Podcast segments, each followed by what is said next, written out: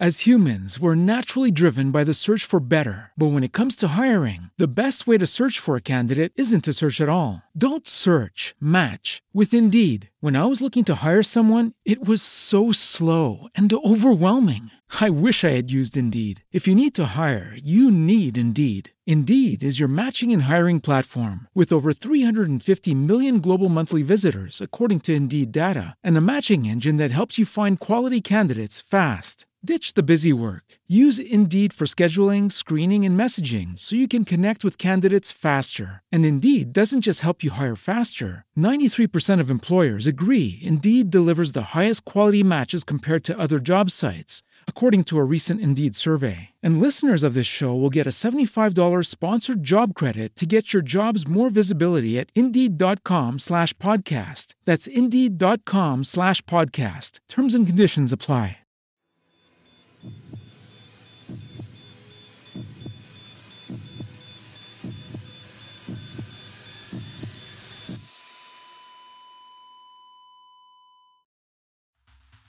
On the 28th of February 1997, Los Angeles police officers Perello and Farrell were on routine patrol driving along Laurel Canyon Boulevard, North Hollywood. As they were driving past the Bank of America, they saw two large figures dressed in black clothing entering the bank. Both were wearing ski masks, both had body armour on, and both were carrying large automatic assault rifles. 5840, requesting assistance. We have a possible 211 in progress at the Bank of America. Bank of America. Located north of Kittridge. We have shots fired. 39 shows responding code 3.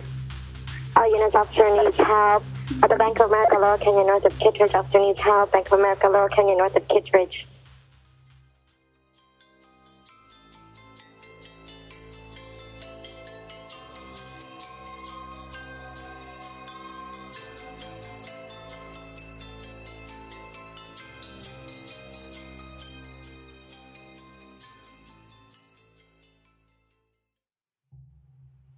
Before we get to the bank, we go back to 1967.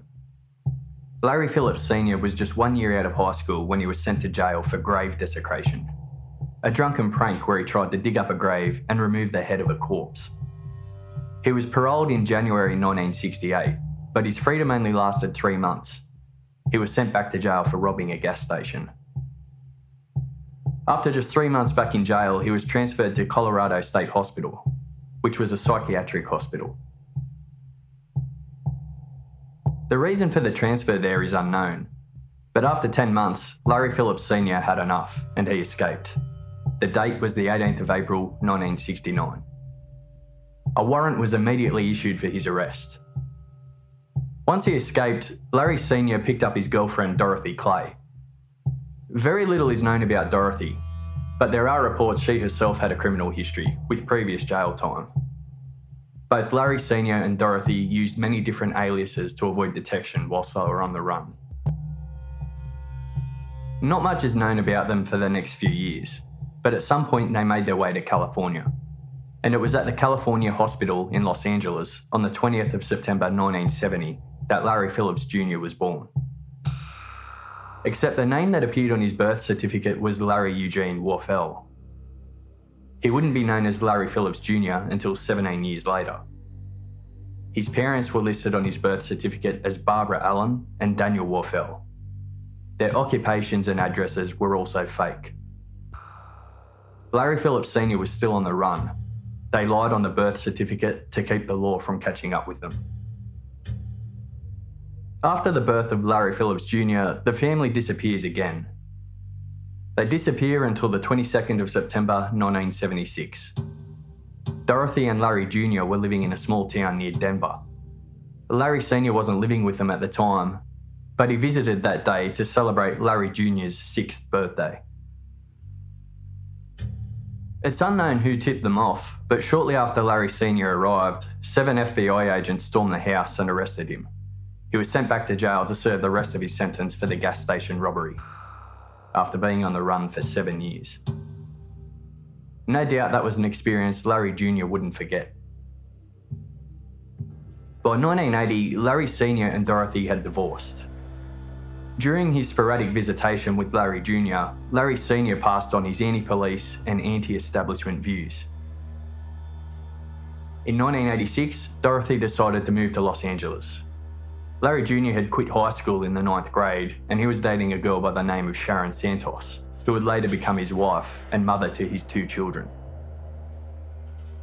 By now, Larry Jr. had developed a love of bodybuilding. Once moving to Los Angeles, he quickly bought a five year membership to the world famous Gold's Gym at Venice Beach. Like so many before him, Larry Jr. had plans to make it big. He wanted to be the next Arnold Schwarzenegger. He was committed too. His trips to Gold's Gym were two hours each way from where he was living. But after a few years, he realised he wasn't going to make it as a professional bodybuilder. He let his gym membership expire and looked to other avenues to find his fortune. In 1990, he looked to cash in on the Los Angeles booming property market. He applied for and was granted a real estate sales license. It was granted on the grounds that he passed a future exam and that he would come up clean on a background check. It was the background check that was his undoing. A fingerprint check matched him to an arrest in 1989, where he shoplifted $400 worth of clothes. It was his first and only arrest at the time. His bodybuilding dream didn't work out, and now his planned real estate career was taken away. Larry Jr. became down and out. Instead of taking responsibility, he decided to blame everybody else. He came to resent society and its rules. He decided to move back to Denver with his wife Sharon and his children. Larry found alternative methods to try and make it rich. He contacted local real estate agents and went through a number of properties that were for sale. He posed as a prospective buyer. He would watch the real estate agent unlock the house's lockbox, which contained the keys, and then he would memorise the combination. He then placed his own ads in the local paper under a fake name, claiming to have several rental properties available. People would ring him up and he would take the prospective renters to inspect the properties that were actually for sale. Larry would claim the sale of the house had gone through and the new owners wanted to rent the property out as soon as possible. He accepted down payments for rent and security deposits. But the scam didn't last long. He was arrested. He was charged with the scam, but he was released pending a sentencing hearing. Larry was looking at two years in Denver County Jail, whilst also participating in a work release program. Whilst waiting for his sentencing to be official, he split up from Sharon. It was 1992 when he walked out on her and their two kids. He didn't show up for his sentencing hearing, and a warrant was issued for his arrest. It was back in 1989, while still working out at Gold's Gym in Venice Beach, that Larry Phillips Jr. met his friend Emil Matasareanu. Emil also had an interest in bodybuilding as well as an interest in firearms. Emil was born in Romania on the 19th of July 1966. He migrated to the USA in 1976. He went to high school at Pasadena High, where his mother says he was the victim of bullying. After finishing high school, Emil completed a three year electronics engineering degree at university. And in 1988, Emil opened up his own computer business, selling computer parts, offering servicing and repairs, as well as writing some software. But the business was a failure and never got off the ground. He later married and had a son, but the marriage didn't last. His wife left him.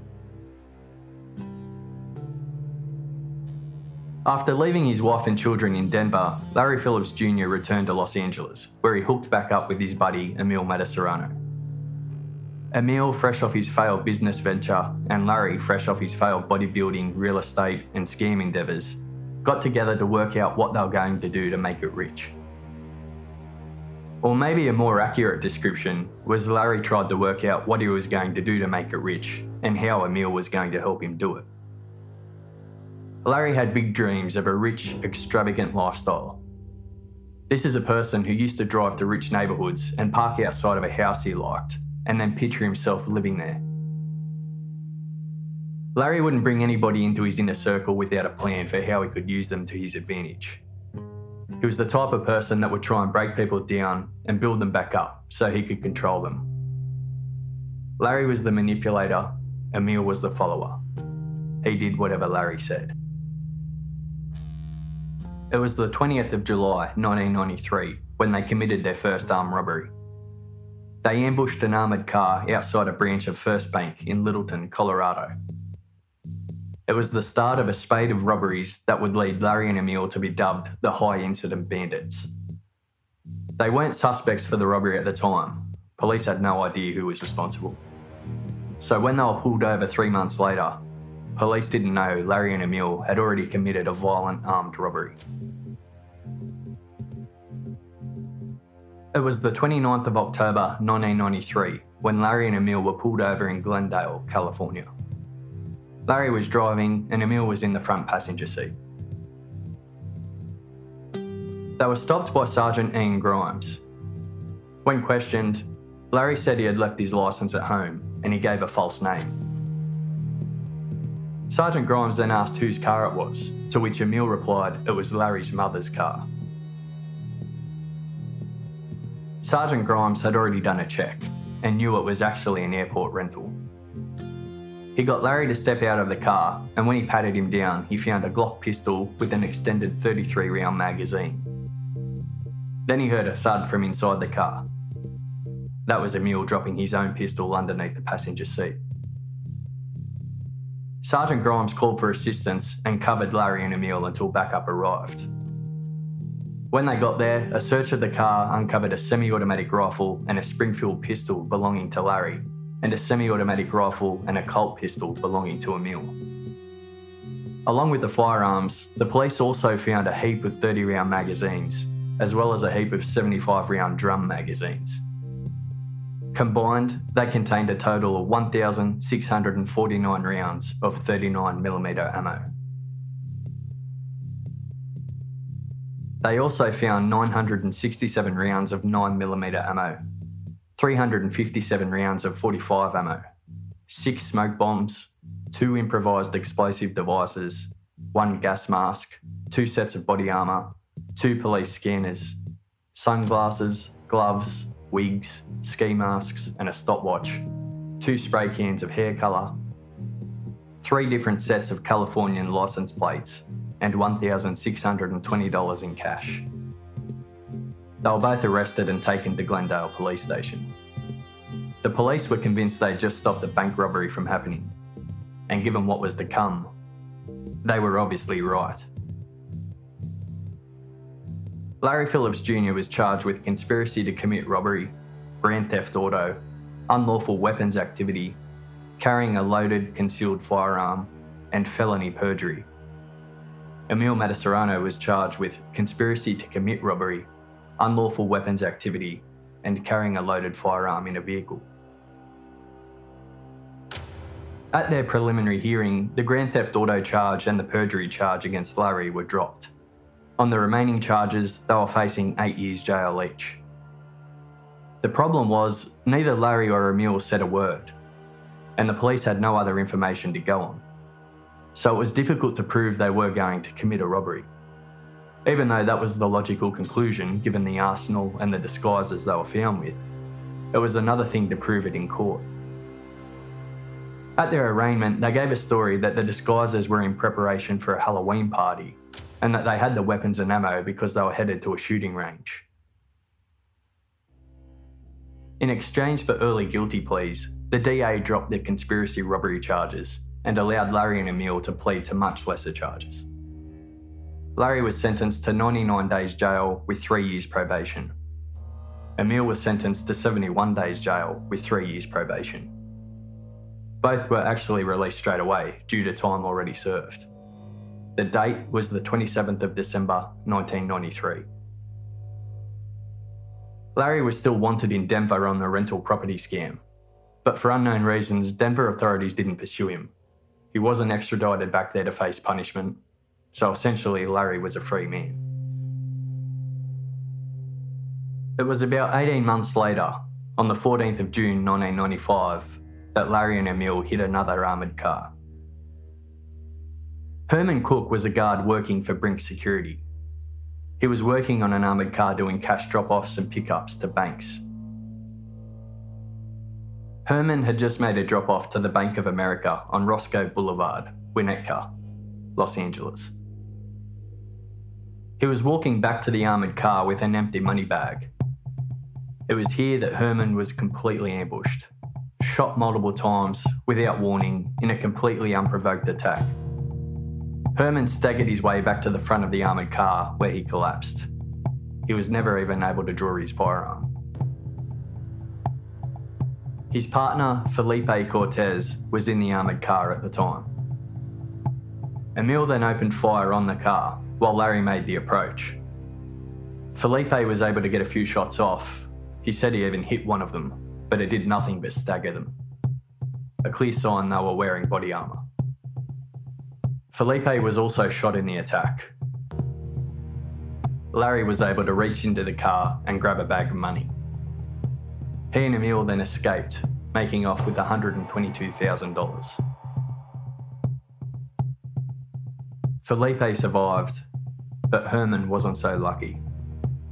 He died as a result of his gunshot wounds.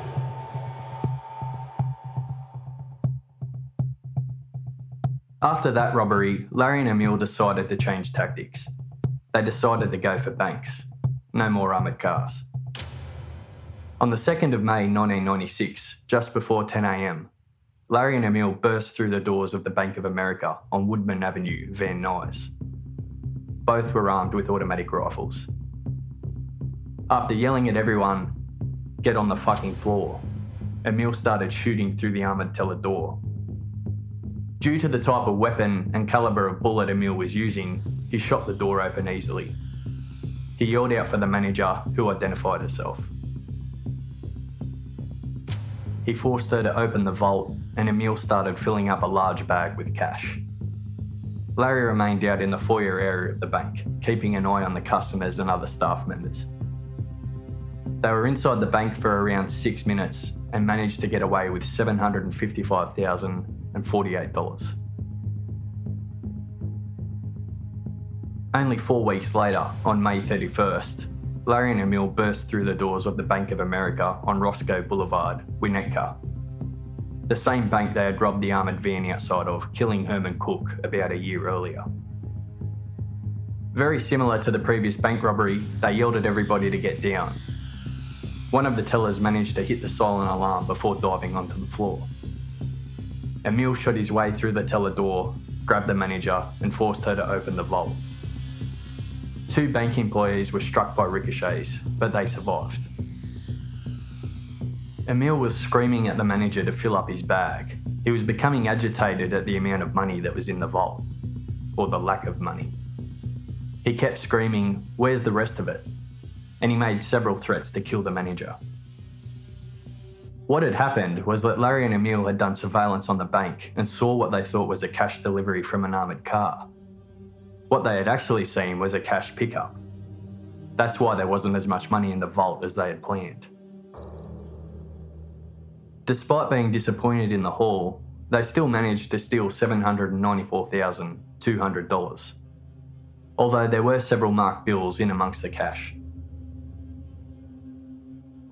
They got lucky that day too. The police were thin on the ground and it took them much longer to respond to the alarm than usual. Larry and Emil were in the bank for close to eight minutes. Most other days, the police would have been there by then. But on this occasion, they weren't, and they managed to get away. The police still had no suspects for the robberies. They had a nickname, though the High Incident Bandits. But nobody knew who they were. It would be nine months before they struck again. Branch 384 of the Bank of America is located at 6600 Laurel Canyon Boulevard, North Hollywood. Larry and Emil had done their homework, staking out the bank, learning the layout, formulating their plan, and observing armour car drop offs and pickups. As humans, we're naturally driven by the search for better. But when it comes to hiring, the best way to search for a candidate isn't to search at all. Don't search, match with Indeed. When I was looking to hire someone, it was so slow and overwhelming. I wish I had used Indeed. If you need to hire, you need Indeed. Indeed is your matching and hiring platform with over 350 million global monthly visitors, according to Indeed data, and a matching engine that helps you find quality candidates fast. Ditch the busy work. Use Indeed for scheduling, screening, and messaging so you can connect with candidates faster. And Indeed doesn't just help you hire faster. 93% of employers agree Indeed delivers the highest quality matches compared to other job sites, according to a recent Indeed survey. And listeners of this show will get a $75 sponsored job credit to get your jobs more visibility at Indeed.com slash podcast. That's Indeed.com slash podcast. Terms and conditions apply. They arrived at the bank about 9.15am. Emil drove the white Chev with blackened out windows into the northern parking lot via Archwood Street. They weren't mucking around. Larry was wearing a Kevlar body armour vest, a groin protector, and by using additional vests, he had made improvised armour for his shins, thighs, and forearms.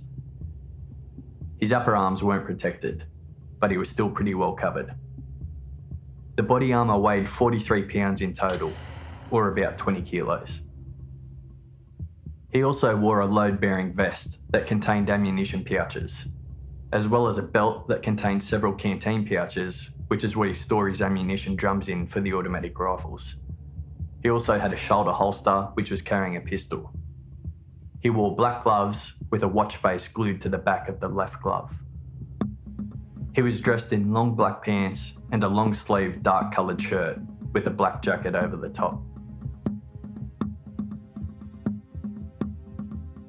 Emil was virtually dressed the same, with a very similar setup, right down to the glued watch face on the back of his glove.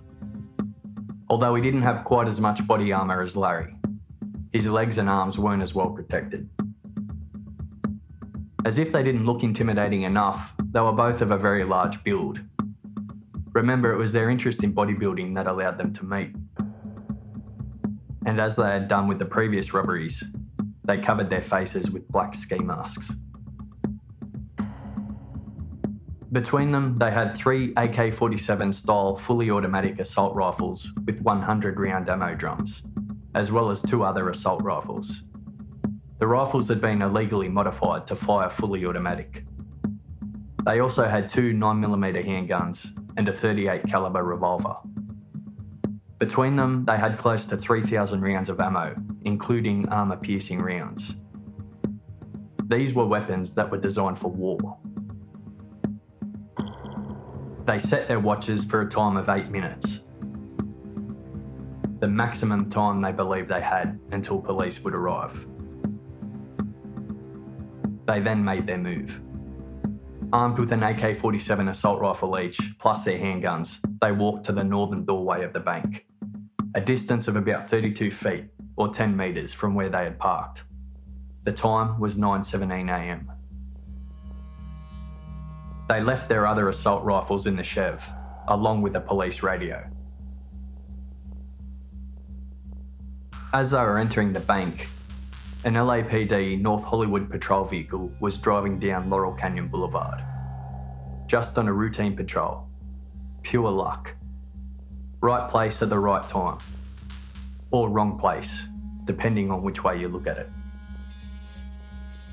The patrol car was being driven by Officer Perello. Officer Farrell was in the passenger seat. After spotting Larry and Emil, they swung the police car into the southern parking lot of the Bank of America and took up positions behind their patrol car, covering the bank. Farrell then made the first broadcast. 5840, requesting assistance. We have a possible 211 in progress at the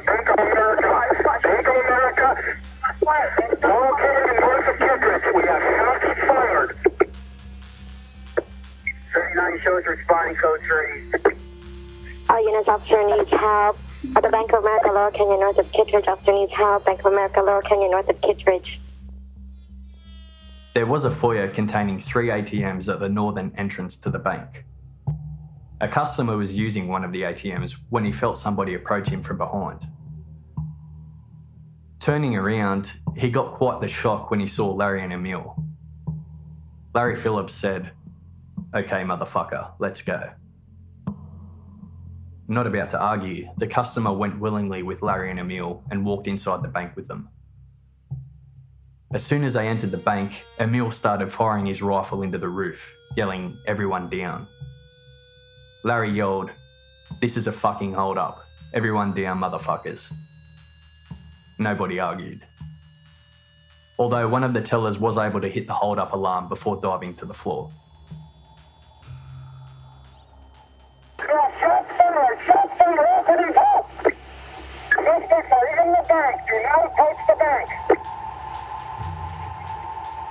The suspects are inside of the bank. It's a 211 in progress inside the Bank of America, north of, lower, correction, north, Laurel Canyon, north of Kittridge. Suspects are inside of the bank.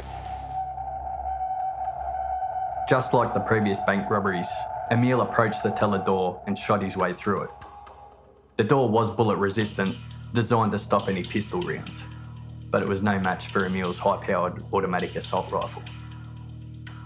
Once he got through the door, Emil yelled, Get the money or we will kill you. Joe Villagrana, the branch's assistant manager, got up and made himself known. Emil aimed the rifle at him and told him to open the vault. As they were making their way there, Emil struck him in the back of the head with the rifle. There were about 30 people in the bank in total, including five people in the safety deposit box room. As Emil and Joe walked past that room heading towards the vault, Emil shot off more rounds into the roof, screaming at the people in the safety deposit box room to get out. Larry remained out in the lobby of the bank, keeping control of the customers and other employees. Meanwhile, Officer Farrell kept the radio transmissions coming, telling the other police where he wanted people set up. 83, I want one unit on the north side, I want a unit on the south side, and I want a unit on the back, if possible. 1539 is responding code 3 to Laurel Canyon, north of Kittridge. 1583 wants a unit on the north side, on the south side, and on the rear. 83, we want someone to position themselves safely to watch the front door. We don't think the suspects know we are here. Who's ready to copy? 13942 is requesting a unit to safely position themselves in front of the front door. Suspects possibly do not know the PD is there. The next officers to arrive on scene were Detectives Tracy Angeles and William Krulak. They arrived about 9.19am and pulled up in a parking lot opposite the bank's entrance on the western side. Sergeant Larry Haynes was next on scene. He blocked off the intersection of Laurel Canyon Boulevard and Archwood Street, which was north of the bank. So he had a view of the door Larry and Emil had entered. It's believed that Larry and Emil had no idea the police were outside at this time. They didn't have their police radio with them, they left that out in the Chev. There were a few civilian witnesses hanging outside the bank Tracy Fisher, Michael Horan, and Barry Golding. They saw Sergeant Haynes arrive and they all approached him to let him know what they had seen and heard. L40 be advised, I got two witnesses over here say there's possibly two or three suspects inside, possible AK-47s or wearing ski masks and dark clothing. 15940 advises there are two, correction, witnesses at the location advises two to three suspects inside the bank wearing ski masks and AK-47s. Less than 30 seconds later, Larry walked out of the bank. He must have been tipped somehow that the police were there, possibly hearing sirens or seeing a patrol car. Sergeant Haynes made this broadcast. Be advised, I think somebody just came out of the uh, front door of the Bank of America. Unit advisors, unknown person has exited the bank. Larry walked out of the northern exit. He casually looked around and surveyed the scene, not looking concerned at all. From his position, he probably would have only been able to see the patrol car of Sergeant Haynes, so it might not have looked that bad to him. but there were other police there, not to mention the large amount still on the way. After having a look around, Larry turned around and calmly walked back inside the bank. Shortly after this, Officer Martin Whitfield arrived and parked next to Sergeant Haynes. While this was going on, Emil had gained entry to the vault, but progress was slow due to the cash being separated into different lockable boxes. This was designed to slow down bank robberies, and it was working. Once he walked back inside the bank, Larry walked over to a security guard who was lying down on the lobby floor. He put his foot on his neck, pointed his rifle at him, and said, If you move, motherfucker, I will kill you. When I tell you, I want you to move all these people to the vault. The security guard nodded. Larry then walked off, shooting his rifle into the roof, screaming, Nobody look at me, or I will kill you. Back inside the vault, Emil was becoming furious. There was nowhere near the amount of money he thought there would be. Due to the large amount of recent robberies, including the two at Van Nuys and Winnetka, that Larry and Emil had committed, the Bank of America had changed its delivery schedule. The North Hollywood branch still hadn't received their cash delivery. He started firing his weapon out of frustration the police outside the bank could hear all this automatic gunfire being let off. The call was put in for SWAT to attend. L40, more shots are being fired from inside the bank. Switching out 40, more shots are being fired from the suspects at Laurel Canyon north of Kittridge at the Bank of America. 15 L Cannon requesting SWAT respond to this location, requesting ETA for SWAT. Police had the bank surrounded. Officer Haynes and Whitfield were at the intersection of Laurel Canyon Boulevard and Archwood Street to the north. They had a good view of the northern doorway. Officer Brentlinger was east of their position, covering the northeastern side of the bank. First officers on the scene, Farrell and Perello, were still in position in the southern parking lot. Detectives Krulak and Angeles had been joined by Officer Zaborovan and Officer Guy in the parking lot opposite the bank on the western side and there were still plenty more police officers on the way. Back inside the vault, Joe had placed $303,305 inside Emil's bag. But in amongst all that cash were three die packs. Emil walked out of the vault towards the teller door. Larry yelled out to a bank employee Open the door. Open the fucking door. She complied. Larry then yelled to the security guard that it was time to move the people to the vault. Larry and Emil had been inside the bank for seven minutes. It was now 9.24am. And it was at this time that Larry burst through the northern door of the bank, looking straight up towards the intersection of Archwood Street and Laurel Canyon Boulevard, where officers Haynes and Whitfield were. Without a second of hesitation, Larry opened fire. First at Haynes' patrol car. The three civilian witnesses were still in that area too. They all immediately dived for cover when the shooting started. Whitfield was behind his patrol car, which was parked next to Haynes. Larry took aim at that and unleashed on him as well. The bullets easily ripped through the car and struck Officer Whitfield, Personnel 10 SWAT has been notified. Everybody stay down. Rapid automatic fire. They're panning the area with fire. Everybody, uh, this is officers up. Shots fired. Fully automatic weapons. I want. Simmons help. 1540 is requesting help. 1540, your location. I'm at the bank. All units, 999 advises large shots fired. 500 block of Laurel Canyon. Try about 80 on the 1540 is ground. requesting help. All units, officers requesting help. Laurel Canyon, north of Kittridge at the Bank of America. Shots are being fired. All units, officer requested help at the bank. Stay down. The suspect is shooting AK-47. This is All units at the Bank of America, stay down. Shots are being fired. Automatic fire. SWAT is being notified. Code 3. All officers stay down. Shots are being fired from AK-47. There is an officer down. Officer, to the fire. All units, Officer Lee, South Laurel Canyon and Kittridge, Officer down. Officer Lee, South Laurel Canyon and Kittridge, Officer down.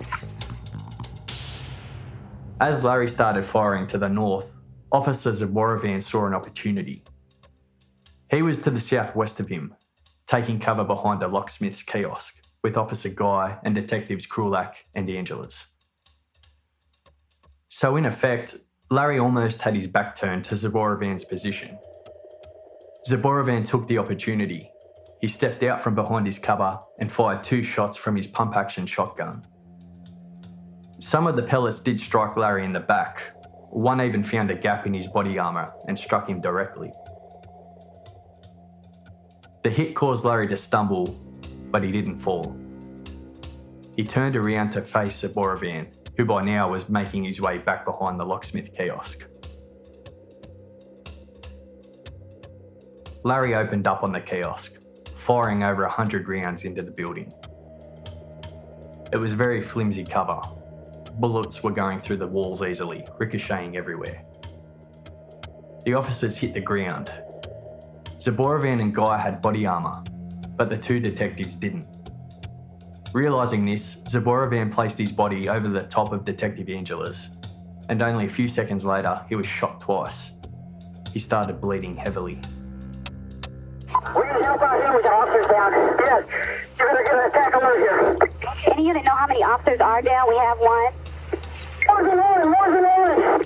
There's more than one officer down. SWAT is being notified to airlift. 1590, Roger. Go for it. Got attack alert going. I've been hit. 1540 advised he has been hit. Attack alert is being declared. It's going also. 1540 and one other officer has been hit. We are declaring attack alert. RA is en route. SWAT is being notified to airlift. After unloading on the locksmith kiosk, Larry turned around back to the north, back towards Whitfield, Haynes, and the three civilian witnesses. Haynes was broadcasting on the police radio when Larry opened fire again. This time he struck Haynes, hitting him in the upper left arm. The patrol car was offering only minimal protection. The bullets were destroying it and mostly going straight through it. Tracy Fisher could see her cover dwindling away. She tried to make a run for it, but she was struck in the foot before she got anywhere. She dropped back down behind the patrol car. Horan had also been struck with a bullet. So there was now three people behind the patrol car of Haynes who had been wounded, including Haynes himself.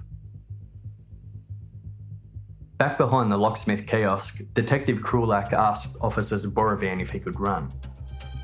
Despite being shot, Zaborovan said he could. They tried to get to safety using vehicles in the parking lot as cover. But Larry spotted them and unleashed more bullets. They were hit and cut with the glass and other fragments off the cars and the ground. Krulak was struck in the right ankle. They managed to spot a doorway and made a run for it, Larry still peppering them with bullets. They managed to crash through it. They didn't have time to stop and open the door, so they just dived right through the glass. The doorway was an entrance to a dentist surgery. Also using the cars as cover, Detective Angeles and Officer Guy tried to escape as well. Larry turned his attention to them and sprayed them with bullets. They dived for cover behind the cars. The total time Larry had been firing at the police was about three minutes. During that time, he fired approximately 300 rounds and wounded several officers and civilians. At 9:27 a.m., Larry walked back inside the bank. The police had no answer for that onslaught. One officer put it best when he said, I was in the wrong place with the wrong gun. The bullets the police were using were incapable of penetrating Larry's body armour. And as most of his body was covered with body armour, the police were basically no chance of striking him. Larry, on the other hand, had an automatic assault rifle with armour piercing rounds that were going straight through the police cars and walls with ease. It wasn't a fair fight.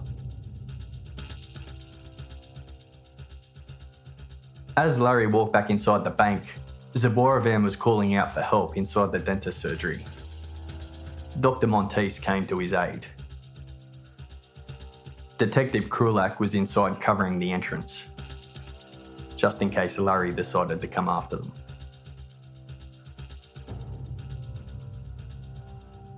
Outside, more and more officers were arriving, taking up positions around the perimeter.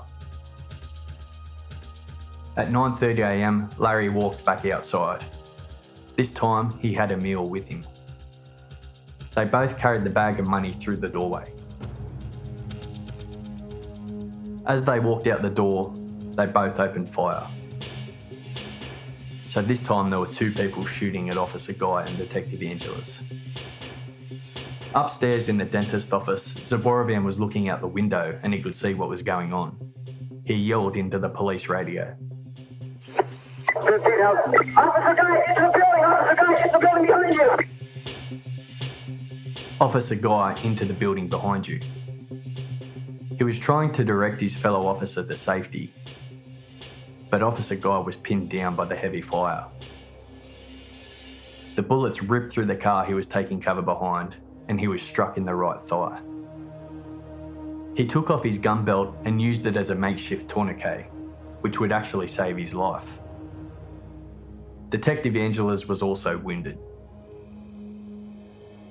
The police were basically helpless at this point. Most of the original responders had been wounded. SWAT still hadn't arrived. They were actually on a training exercise at the police academy when the call came through. Larry and Emil continued to fire at anything that moved. Despite being completely surrounded, they calmly left the entrance of the bank and walked out into the open. Already wounded officers Haynes and Whitfield were still behind their patrol cars with the three civilians when they saw Larry and Emil leave the bank, and they were actually moving towards their position. They made a quick decision to try and protect the civilians and draw the fire away from them. So Haynes and Whitfield got up and ran, drawing the fire towards them.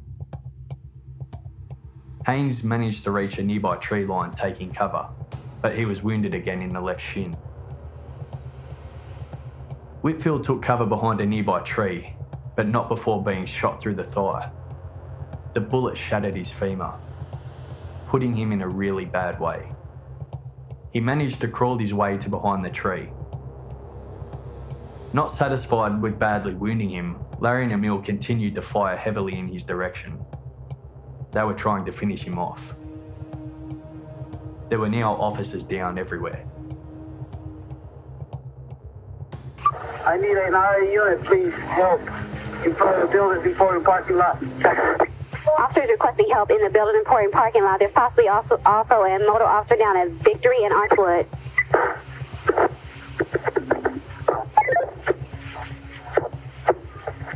Are you in a checkpoint open mic? Rick here, get back. Unit I just requested help. What is your location? The builder's parking lot? Affirmative, affirmative. South of Hughes, in the parking lot and in the building. Multiple officers hit. Multiple officers hit in the building south of south of Hughes Market. Multiple officers hit. They're sending in a tank for the officers. Need some people like Guys, sir. You're on the uh, north side of the bank. On the north side of the bank. Oh yeah, this is a citywide tack alert. We are now on tack alert due to an unusual occurrence in North Hollywood Division. A citywide tack alert at this time until further notice. Media helicopters had started to arrive by now, and they were capturing the first pictures of this madness that would be broadcast around the world. A police helicopter was also circling above, giving updates on what they could see from the air.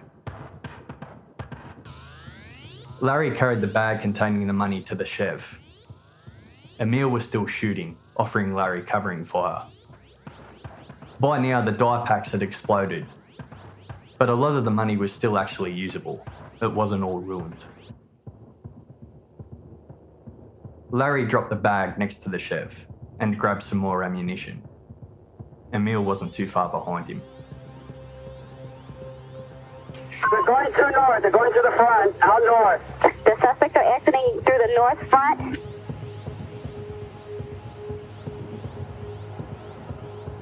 They have Suspects on the north side of the building. They're walking around like nothing. They got AK-47s, two of them are dressed in all black, heavy body armor. The suspects are exiting the bank on the north side of the building, armed with AK-47s, wearing heavy body armor.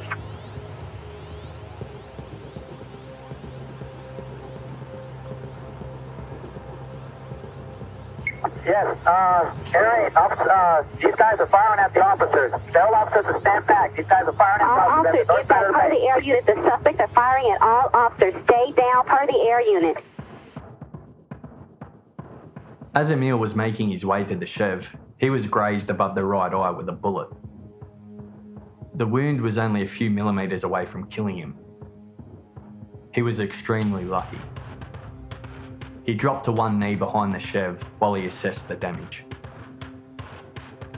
Once he realised he was okay, he jumped into the Chev. He also had a gunshot wound to the calf by now.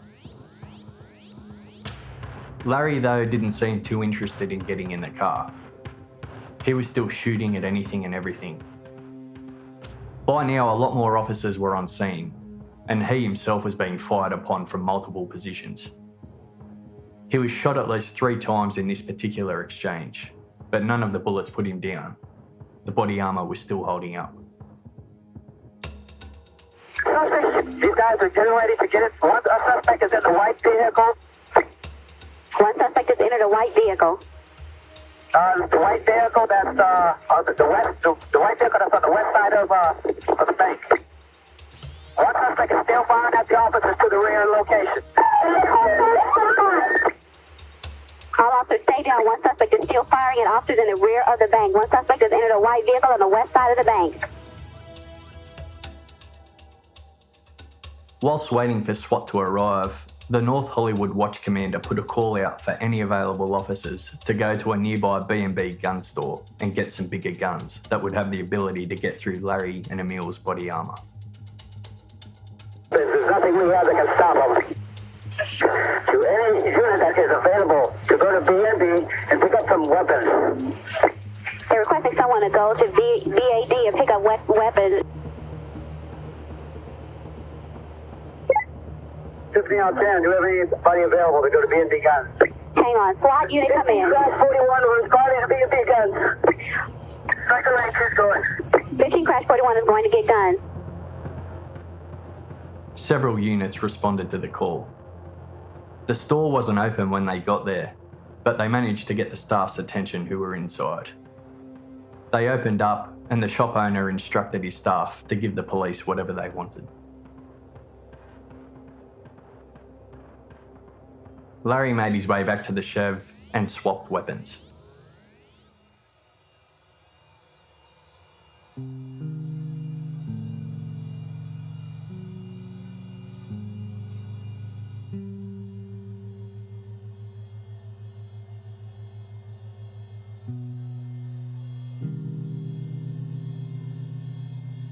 Why he didn't get into the car to start the getaway at this point, nobody knows. Instead, he took a knee in front of the Chev, aimed upward, and started firing at the helicopters. Larry was shot again, but the body armour was still holding up. He continued firing non stop. Emil opened the passenger door, beckoning for Larry to get in. But Larry slammed the door shut.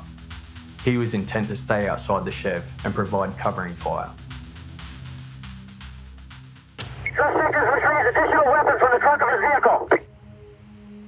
Is retrieving additional ve- weapons from the vehicle and shots are being fired. The suspect is walking along the east end of the bank. He's just daring people to come after him. He's got additional weapons. The trunk is open on his vehicle.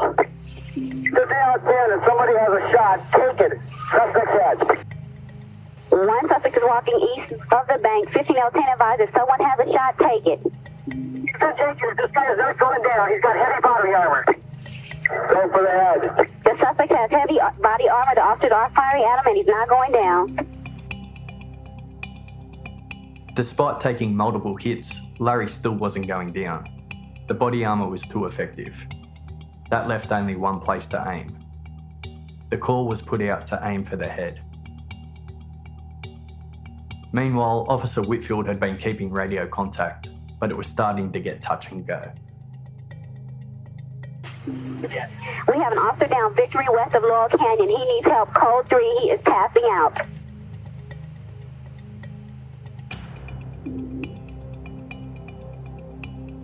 West of the 170 freeway at Victory. The officer needs help immediately. Two officers who responded to the officer down call were Anthony Kabunok and Todd Schmitz. I believe what happened is they were responding to Officer Whitfield's call.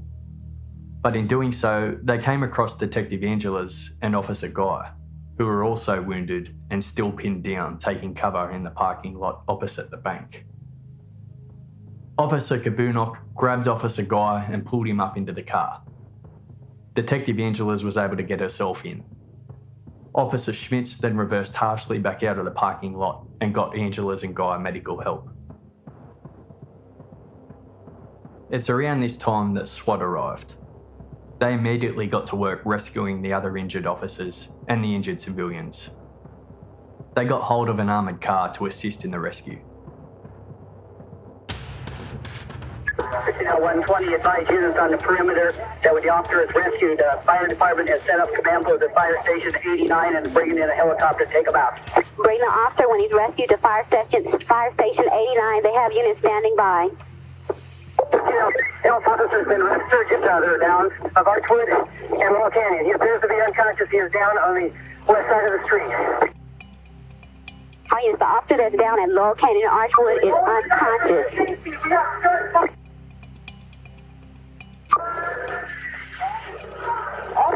Shots are being fired still. The officer is down at Archwood and Laurel Canyon. 40, he's about uh, 30 yards north of Archwood on Laurel Canyon. He's behind me about 30 yards north of Archwood on Laurel Canyon. The officer is down unconscious. 40. That officer is behind the tree now. He's got cover. The officer that's down has gotten cover behind the tree. The RA is being notified. We're trying to get someone in for him. Get the We've got officer. another car coming in with uh, officers in it. Stand by. Everybody stand by. Everyone stand by. There's an armored car coming in full of police officers. Suspect vehicle's moving. Suspect vehicle's moving. Emil put the Chev in motion, deciding it was time to try and leave. Suspect vehicle's moving. Suspect vehicle's moving. Suspect vehicle is moving. Emil drove slowly, and Larry walked next to the car, continuing to shoot at anything he could. Eventually, they slowly made their way out of the parking lot, turning right onto Archwood Street. Larry still walking next to the Chev. Larry walked along the footpath beside a large truck with a long trailer that was parked on the side of the road. Emil continued driving east on Archwood. But officers were waiting. Larry got shot twice more, forcing him back to take cover behind the truck trailer. But Emil was still driving east, so they were now separated. We've got one suspect driving the white vehicle eastbound from the north parking lot. We've got one suspect on foot. The suspect on foot is behind a long uh, trailer, truck trailer rig. 50 out 10 advised units. SWAT arrived and they're moving in as we speak. SWAT is moving in. There's one suspect eastbound from the north side of the parking lot in a vehicle. The other one is on foot near the long trailer. SWAT is en route to 6600 Laurel Canyon across from Del Taco for the officer Suspects down. are moving eastbound. They're moving eastbound down Archwood. The suspects are moving eastbound near eastbound near Archwood. Officer Torres had a clear shot and unloaded 12 bullets into the Chev. The shots caused the meal to accelerate harshly, creating an even bigger gap between him and his partner. Larry was in big trouble back behind the truck trailer. Suffering from several bad gunshot wounds, one of which was going to be fatal if he didn't get attended to. Now his rifle jammed as well, and he couldn't clear it. He dropped the rifle and pulled out a Beretta pistol and started walking east again along Archwood. At the suspect walking, walking at uh, toward 1 Street east of uh, Laurel Canyon. The suspect is walking towards 1 Street east of Laurel Canyon from Archwood.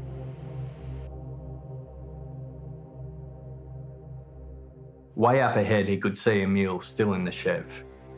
Emil wasn't waiting though.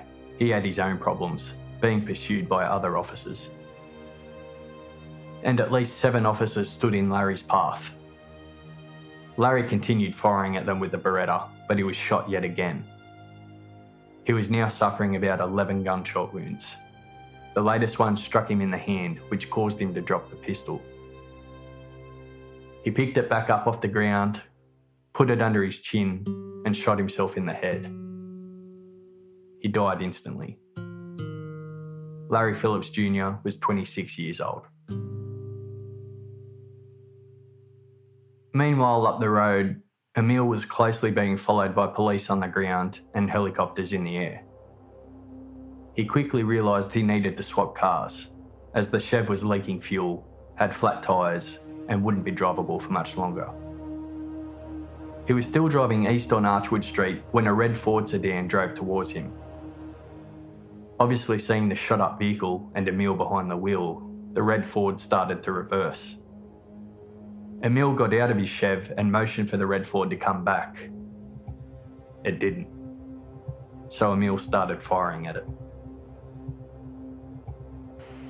Be advised, the suspect in the white vehicle is at limp. He's out of the vehicle. He's shooting at civilians. The suspect is out of the vehicle at limp shooting at civilians. All of this was being caught on footage. Times were getting desperate for Emil, and a getaway was now looking close to impossible. He got back into the Chev and just sat there doing nothing. He sat there for over 10 seconds before finally acting again. He put the Chev into drive and continued east along Archwood Street. Five, the suspect is back in the white vehicle. He is now moving slowly eastbound between Limp and Beck. He found another target, a 1962 Jeep Gladiator being driven by Bill Maher. Emil started firing through the windscreen at the Jeep, and that was enough for Bill to stop and get out and run. Emil pulled up next to the Jeep. He got out and dumped his weapons and ammo into it. He got in and attempted to drive off, but he couldn't get the car started. There's a, This is like a motion there, he just took a citizen's vehicle. It looks like a brown truck. He's going facing on the westbound right now on Archwood. the suspect took a citizen vehicle in a brown truck westbound on Archwood, westbound Archwood in a brown truck. And it was at this time that a police car containing three SWAT officers, Don Anderson, Steve Gomez, and Richard Massa, were flying down Archwood Street towards Emil. Emil was now in the Jeep facing west on Archwood. The SWAT officers were heading east, so they were head on. In an incredibly brave move, he just drove straight at Emil, pulling up the car at an angle directly in front of the Jeep. When he saw the SWAT officers pull up, Emil jumped out and took cover back behind the Chev.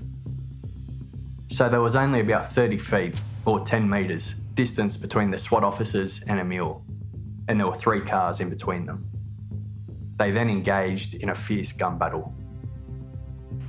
Westbound Archwood. Step five, shots at step five.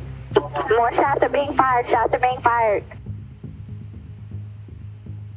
Shots being fired behind the the white car. crossfire. Watch crossfire. All units watch for crossfire. On Archwood between Radford and Hine. Metro is engaging the suspect. All units stay back. On Archwood between Radford and Hines, air unit advise all officers stay back. Watch for crossfire. Emil was struck several times, but was saved by his body armour yet again. It didn't take the SWAT officers long to realise that if they fired underneath the vehicles, they would be able to hit the legs of Emil, which weren't protected by body armour. Their plan worked. They hit Emil multiple times in the legs. One bullet actually shattered his leg. But still, Emil wasn't giving up. He kept trying to fire at the SWAT officers, but SWAT were winning the battle. Emil was hit several more times, and eventually they finally stopped him. Emil collapsed, dropping his weapon, and SWAT pounced on him. That exchange lasted just under two minutes.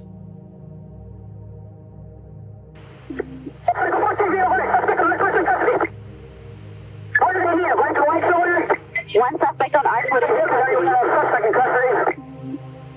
The suspect on Archwood is in custody. between Radford and High. The time was now 10:01 a.m. After 44 minutes of mayhem, the North Hollywood shootout was over. But the scene was obviously still chaotic. Injured officers and injured civilians everywhere. And the police still weren't entirely sure if they had all the gunmen or if there was still one more on the loose. The scene and surrounding areas wouldn't be fully cleared until over 12 hours later. Emil was down, but he was still alert. He was placed under the guard of Detectives James Wojtecki and Officer John Futrell. Emil had been shot 29 times. He stayed alive for just over an hour, but an ambulance never got to him in time, and he died at the scene. He was aged 30 years old. A few years later, Emil's family filed a civil suit against the LAPD, and specifically the two officers who were guarding him. The LAPD responded by saying it was standard procedure not to allow paramedics into what was called the hot zone, putting them in danger. They maintained they were of the belief that there was at least one, and possibly more, gunmen still on the loose. It was alleged in the court case that paramedics had made their way to Emil's location while he was still alive, but one of the officers told them to leave. It is also alleged other paramedics were heading that way, but their attendance was cancelled by Officer Futrell over the air. Some people say they deliberately let him die. The LAPD maintain that they were following standard procedure. The jury couldn't decide. The case resulted in a hung jury. After that result, Emil's family ended up dropping the civil suit. During that 44 minutes, Emil and Larry had fired about 1,100 rounds. The police had fired about 650 rounds. Over 300 police officers attended in what was a citywide tactical alert. 32 officers in total fired their weapons at Emil and Larry at one point or another. 17 officers were awarded the Medal of Valour, which is the LAPD's highest honour, awarded for bravery or heroism above and beyond the normal demands of police service. A total of 11 police and 7 civilians were injured. But by some miracle, the only people that lost their lives that day were Larry Phillips Jr. and Emil Matasareanu. How 42 advise any units we have here are un- unusable. The black and whites are all blown up. All the black and whites at the location are unusable. They have shots fired.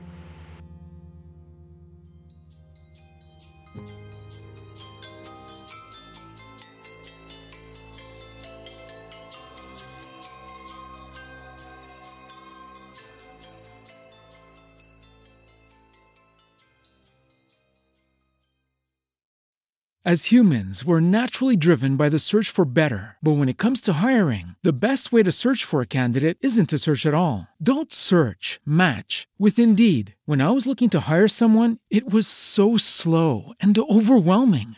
I wish I had used Indeed. If you need to hire, you need Indeed. Indeed is your matching and hiring platform with over 350 million global monthly visitors, according to Indeed data, and a matching engine that helps you find quality candidates fast. Ditch the busy work. Use Indeed for scheduling, screening, and messaging so you can connect with candidates faster. And Indeed doesn't just help you hire faster. 93% of employers agree Indeed delivers the highest quality matches compared to other job sites, according to a recent Indeed survey. And listeners of this show will get a $75 sponsored job credit to get your jobs more visibility at Indeed.com slash podcast. That's Indeed.com slash podcast. Terms and conditions apply.